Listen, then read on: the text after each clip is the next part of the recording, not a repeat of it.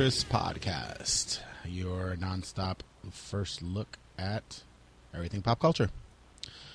I am your host, JR. Um, we've been off the air for about three weeks after our premiere uh, return episode, so sorry about that, guys and gals. Um, but New York Comic Con was in town, and we are from New York City, and we had a booth there, or several booths, and it was crazy batshit. So, you know, it was bananas. Um, uh, what can I say? For the people that haven't ever gone to the New York Comic Con, you must come. I know everybody talks about San Diego being the place to be and it's the number one show, and granted, it is, absolutely is. But New York Comic Con is definitely doing a number two of the, and and it's just there are no words. You have to go. You have to check it out. You know, close to hundred thousand, maybe over hundred thousand people at the show this year. So. MetalMachine.net was there. Hope you guys passed by. If we didn't see you, if we didn't recognize you, if we didn't say hello, well, hello.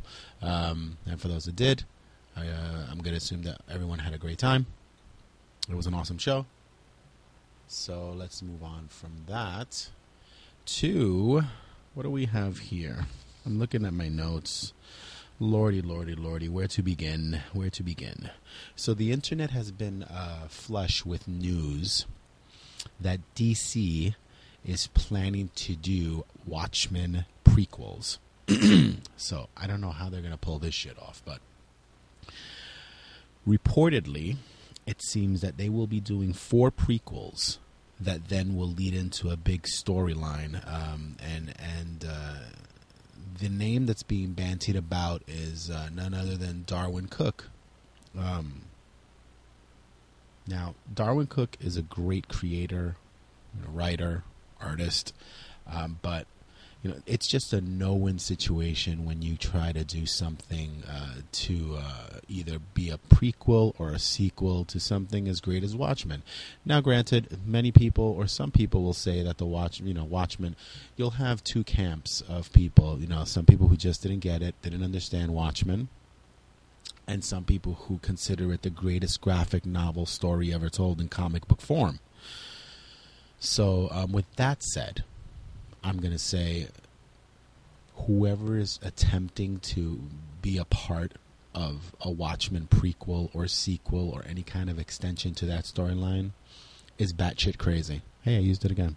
Um, yeah, you're just, you know, I won't say it's a career killer, but if you've done anything in your past or any kind of uh, work that you've done and you approach this Watchmen or, or approach to do this, um, I think you will be remembered for botching up, you know, what some people consider one of the greatest stories ever told in comic book form. So, with that said, I guess you guys can tell that I would be totally against that.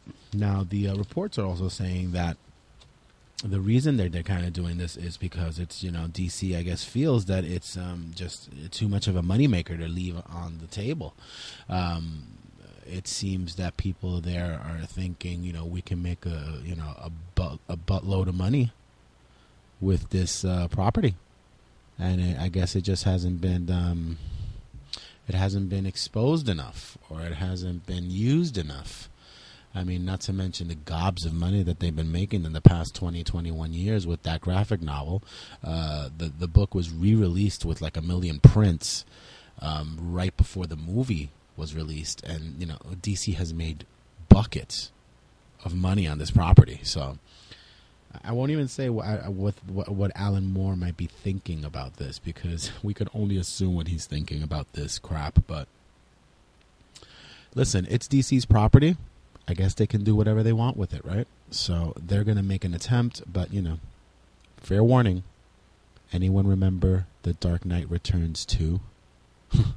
yeah, that's what I thought.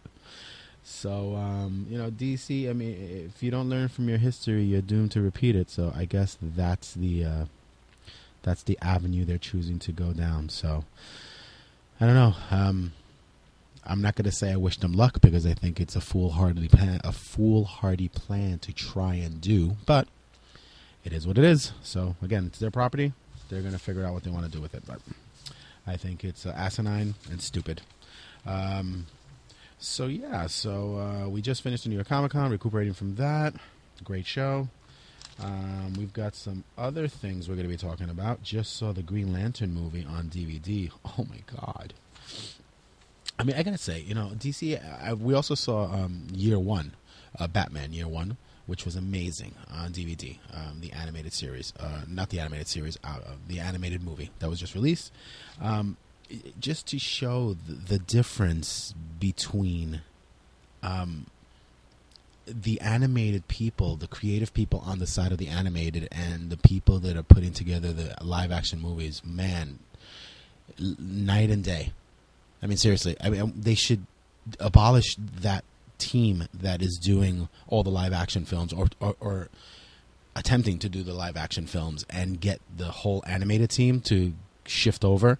You know, I tell the guys on the sixth floor to go to the twenty second floor of the DC building or in the Warner Brothers building and just you know, uh, can you guys take over the the, the uh, live action films because they would be great. They would be perfect. They would be incredible. The stuff that they do. For the people who haven't seen it, uh, we have a review up on MetalMachine.net um, for Batman Year One. It's awesome. I mean, these uh, D- DVD animated films get better and better. They're just they're just great. So, if you haven't seen that one, check it out. Go take a look at that. Um, yeah. So, uh, saw Green Lantern. Lord have mercy. Uh, I, I, just don't know. I don't know why they were thinking about with Ryan Reynolds and and just the special effects were shitty as hell. Oh my god! How did they spend two hundred and thirty million dollars on this movie, or even over two hundred million dollars, or how did they spend like fifty bucks on this movie? I mean, this was terrible. Um, I, I don't know what to even say about it, but um, I will give a little bit more of, uh, I guess, a review. Um, on it. Uh, uh, surprisingly enough, the one good thing about the film was Blake Lively. Can you figure that out? Yeah, the one everybody was saying like, "Oh my God, how'd they get Blake Lively to be in this film?" But uh, um, when we come back after the break, we'll talk a little more about that, and um, we'll talk a little more about, I guess, the DC 52, uh, all the newer books, uh, the number twos and the number threes. You are listening to the Fortress Podcast on MetalMachine.net.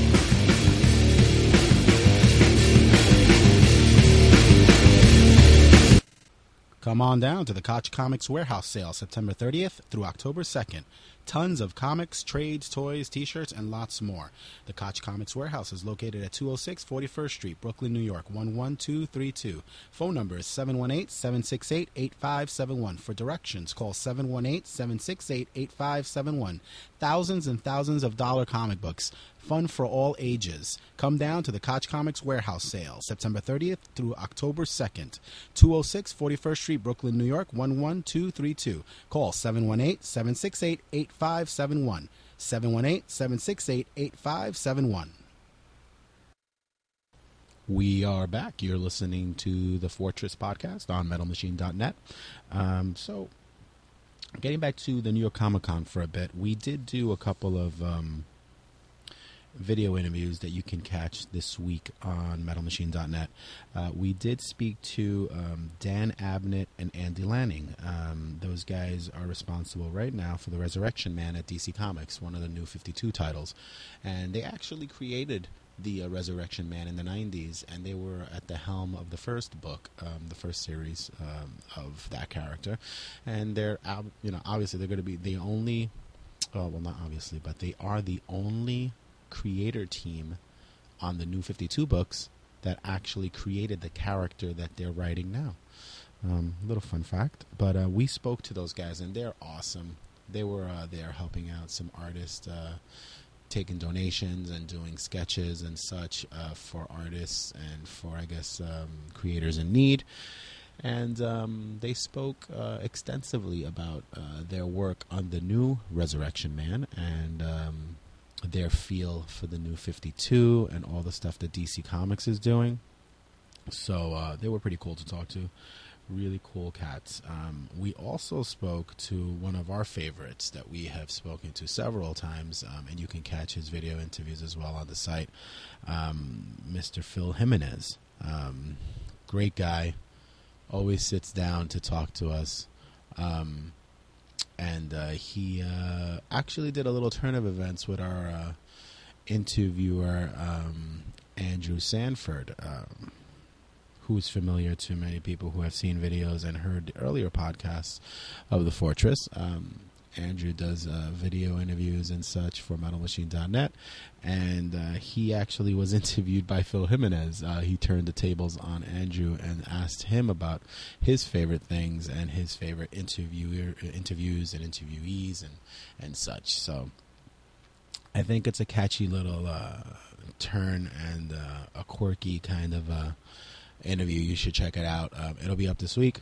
Just go to the uh, comic book video interview section of MetalMachine.net and check it out there. Um, we'll have a bunch of videos. We also have, uh, we spoke to Dan DiDio, uh, which is the co president of um, DC Comics. He spoke about all things 52 and the excitement around it and the success of the, the launch and the relaunch of uh, a lot of these books. And um, yeah, so check that out as well on the site. Um, really cool cat. Um, we tried to talk to Jim Lee, but he had this security detail around him. Like, um, I actually thought that I was trying to interview the president of the United States, and I thought that he was going to go out and, uh, um, you know, uh, secure world peace and uh, maybe uh, save the euro from dying. Because the way that they were guarding Jim Lee at this uh, New York Comic Con was like he was a head of state.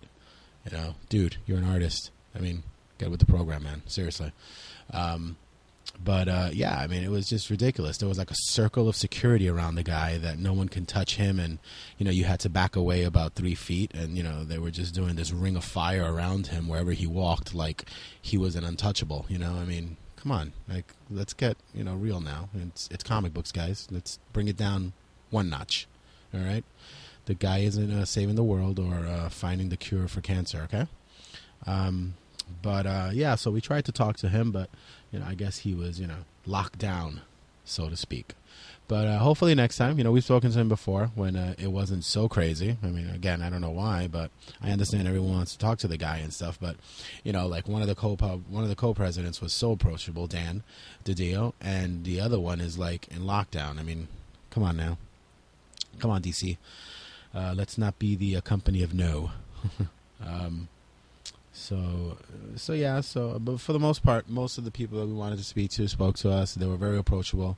Um, so yeah, it was a, a fun four days uh, for New York. New York needs that stuff, you know. Um, and like I said, the New York Comic Con is just becoming an animal to itself. It's becoming the second largest, I think, uh, convention in the country right now, behind uh, San Diego. So, um, but a good time had by all. So, uh, now let's move on to uh, Fear itself. Number seven came out last week. Now, uh, if you heard the previous podcast, uh, I had spoken about Fear itself, and um, Marvel seems to have these great ideas for like their event books, and it just seems when they put them on paper, they fuck it all up. You know, like the uh, beginnings of these books are kind of cool. The storylines are pretty cool, but I guess it's just the, the whole closing. They they don't know how to close, man. They don't have that. You know, they don't have the closer. They can't do it. You know, there's no Mariano Rivera on that team over there. You know. Um, so in issue seven, for those who haven't read it, you know, shut us down right now because we're going to spoil a little stuff here for you. Um, it just seems that you know, the whole Thor dying all over again. I think it, it was treated as such a non-event in the book that I think they realize now that people don't even care anymore about this stuff because they continue to they continuously kill the same character over and over and over. And now it's just becoming overkill. People are becoming desensitized to it. It doesn't even matter in the story anymore that you're killing characters. So Thor, you know, supposedly is dead uh, so I won't be reading Thor books anymore. You know, I started buying them again, and I just don't.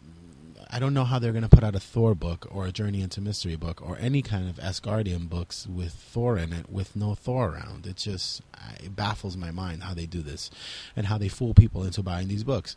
You're going to buy a Thor book with no Thor in it. Uh, it's just stupid. Um, so he eventually is killed off, and he kills off uh, the uh, the Serpent King or the the, the god of fear, uh, Odin's brother, which has been the crux of the storyline. And uh, I won't reveal all the stuff that's in there. You know, um, the Avengers and um, the heroes win out, I guess, at the end. But at what cost? Um, several characters were killed off. Um, and uh, it it's not the end of the Fear itself kind of saga because there's going to be a run on the worthy and all these characters that actually had these hammers, and um, I, it looks like they're running off into different uh, uh, separate books. So there won't be an end there per se, but just getting a little tired of the uh, killing stuff and killing characters that people like. You know, I am uh, an Avenger fan, or was before this whole um, series of events took place that reconstituted the Avengers and stuff. Um, with the Brian Michael Bendis stuff and and stuff like that, the Dark Avengers. I'm not a fan of that stuff, but um, it was good to see the big three back again. You know, I, I wonder what happened. You know, uh, about a year ago, Marvel was touting this heroic age. Whatever happened to that? Does anybody know where that went? Like, what what happened to that? I mean, they were talking about how the heroes were going to be triumphant again, and you know they were going to slow down on the mass murdering and the bloodshed and the killing after the siege saga. But it just doesn't seem that that happened. So I don't know where that went. But oh well. Um, another little tidbit, uh, was just looking online, was uh, Marvel seems to have um, let go of uh, several different editors and production assistants uh, in the um, event of cutting costs. So, I mean, as much money as these guys are making, you know, on the movie section and in the merchandising and stuff, it just seems that they're getting rid of people. But on a lighter note, and it's so funny that this came out the same day or the same week. They're letting 15 people go, but they've got 27 positions available for college interns. Hmm. Things that make you go, hmm. Yeah, I guess if you go to the Marvel.com website and look up for their internships, there's a ton of intern uh, positions available in the production departments and in the editorial departments. Hmm, is that a coinky dinky? Um, the the positions again that they were uh, letting go were editorials and production, and here they have vacancies for college interns. So they're getting rid of paid positions and they're filling them with free positions. Go capitalism! Woohoo! Um, I don't know. Uh, I mean, but I guess it's it's a boon for anybody that's in college and wants to, you know, try to enter the, that market. You know. Um, so yeah, go to their website. It seems that I guess that they're they've got those uh, some positions available. So I mean, for anybody trying to break into Marvel Comics or the comic book, comic book field on a production editorial sense, and and in their digital comic um, digital comics uh, division, it looks like they have some openings there as well. So I guess check that out and good luck. Um, and good luck to the people that lost their positions. Hopefully, they'll be getting jobs again and, and finding some work because uh, this is a tough uh, working environment for everyone, uh, the pop culture industry and for any other industry that you're in. Um, so, all right, so we wrapped up or we spoke about Green Lantern, terrible, terrible movie. Um, you, you know, do you know when I lost my interest in that movie When I even see, I didn't even go to the theaters to see that movie and I'm a DC guy. And uh, when they announced when they announced Green Lantern as a film, I was totally excited. But when I heard that Justin Timberlake was a finalist for the role of Hal Jordan, I totally I just shut it down. I was like, "There's just there's no way that these guys are even focused on doing a pretty good movie." I mean, terrible. The CGI uh, in that film looked like it was uh, unfinished video game CGI. It was totally terrible. Um, just, I mean, I, you know, the Mark Strong as Sinestro was great, but he, if he was in the film for 22 minutes, it was too long. Um, there was no need for the Hector Hammond character in that film. You know, the whole parallax thing. I mean, I think Marc Guggenheim was one of the writers on this, and man, uh, I had a higher um, respect for him before this film and, and, his writing abilities, but I guess not. Um, this was terrible. Um, how they're going to possibly try to continue this franchise is beyond me. I would hope that they would not use Ryan Reynolds again. They would have to, if there was ever any time to reboot a film, this would be it. Not Superman and not The Dark Knight and not rebooting all the other stuff that they do. You know, this would definitely be a a, a great category for rebooting, a great candidate for rebooting. Terrible film. Um, I I, I want to say I'll give him a, a, chance. I'll give I'll give DC you know I guess I don't even want to say you know, heads up or you know uh, kudos for trying to make the film. But my God, holy crap! What a way not to use two hundred million dollars. Um, so uh, we did that. Definitely get Batman Year One. Awesome. If you ever read the story, Frank Miller um, uh, story, uh, perfect rendition. Um, Commissioner Gordon is a is a great. There's some great character uh, development there for him. Um, the commissioner like you've never seen him before.